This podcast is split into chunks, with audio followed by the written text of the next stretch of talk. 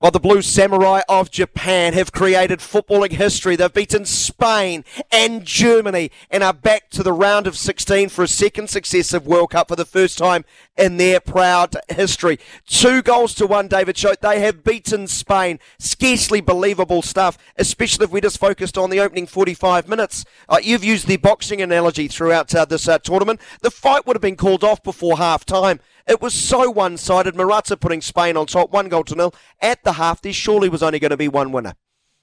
Rope a dope, they call it. You sit on the ropes, you take a few punches, and then you come out swinging. And that's exactly what Japan did in the second half of this match, Daniel. Half time, Hajime Moriyasu rang the changes, and punch they did. Two quick blows to the head of the Spanish side, put them up in front. Then they went and sat on the ropes again for the next 30, and why not? But all to do for the Spanish they couldn't find an answer. The Blue Samurai with yet another scalp, another points victory, and they march on to the round of 16. And why wouldn't you celebrate that? Fantastic. Doan off the bench at the half. He was a difference maker. The first goal, what a thunderous strike. And then he turns provider with the second. We'll get into the second in just a moment. But, um, you know, every little play that Moriyasu made turned into a bit of a masterstroke. But uh, Ritsu Doan has really made an impact on this uh, tournament. The Freiburg forward looks a, a real menace. Surprising he's not starting, but hey, the manager knew what he was doing, I guess. He chopped inside, and when he struck that ball, he gave it everything he had. It was a really violent strike, a rocket. You're right, there were two hands on it from Simon, and you've been a little critical of him, but I wouldn't be because I think that strike was good enough to beat most. It was a wonderful strike that put them back level pegging, but there was more to come, Daniel. That was only the start of the story. Yeah, uh, just three minutes later, the 51st minute of this game, Doan goes byline, gets just beyond Baldain from about 10 yards out, bends a ball uh, with the right foot, sort of swinging away from uh, the keeper through the top of the six yard box, right across the face of the goal. And then we thought it had crept out over the byline, but the ball was hooked back into the field of play, right in front of goal. Tanaka only a yard or two out, well inside that six yard box, couldn't miss bundled it in, but it all came down to the replay screens. And even with the still images we've seen after and all the replays during the game, I don't think you and I are convinced if it's out or if it's in.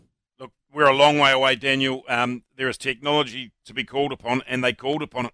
It's ruled it in. The goal stands, but uh, yeah, those photos will travel the globe. It shows a ball clearly over the touchline, but the curvature of the ball is adjudged to be still touching the line. And I'd say touching is the word because to the naked eye, you wouldn't give that goal, but who cares? They got it, and Japan move on. You're uh, a big fan, aren't you? Well, they've stolen your heart, the Japanese. Well, I just love, I love you love an underdog in football, don't you? Um, and Japan, well, I do. Japan are certainly that underdog. They live without the ball for such long periods. They're not the uh, most attractive side to watch. Let's be fair. They're quick going forward in but the they're exciting. Yeah, yeah, yeah, that's what I like about them. They're yeah. exciting on the counter.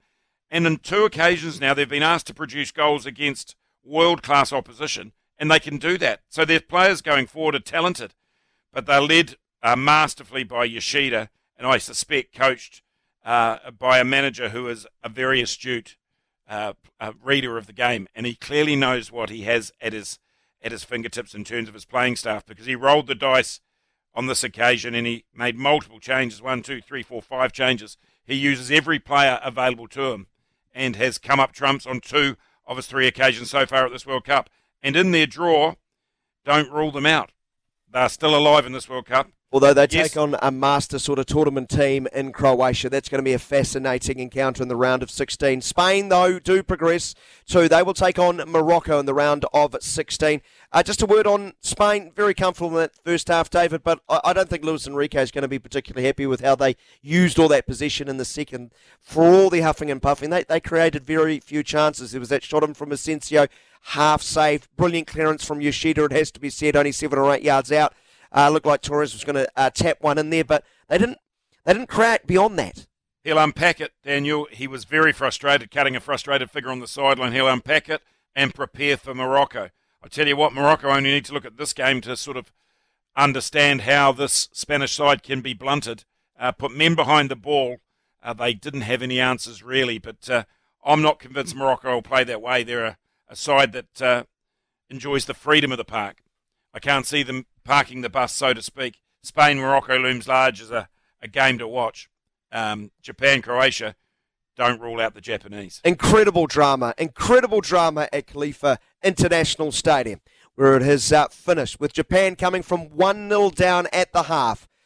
Uh, to overturn the uh, you know the world class and 2010 world champions Spain, and where it has finished Japan two, Spain one. Gavi, Gavi plays a 1-2 with Williams, throws a hook and across from the byline.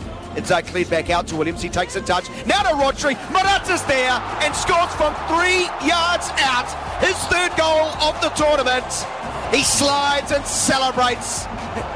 Three and three for Morata. And Spain lead a very passive Japan by 1 to 0, 11 minutes gone. Now back to Simon, who inside his six yard box chips out to Bell down the left hand flank. Coming up, uh, Ito. He closes down, wins possession. Shot on goal is into the back of the net. What a strike by Doan!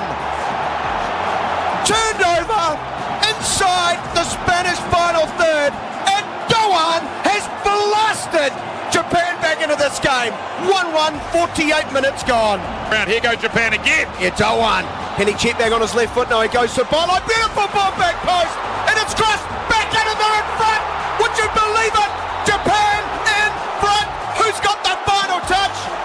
doesn't matter. It's ruled out. I don't know.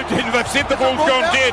They said the ball's gone dead as it was cut back along the six-yard box, but they will just calm everyone. Tanaka thinks he scored from a cutback inside the six-yard box. The Spanish say the ball had gone dead. There'll be a clear replay on it. They're going upstairs, I think, to have a look at this. This is a huge, huge moment.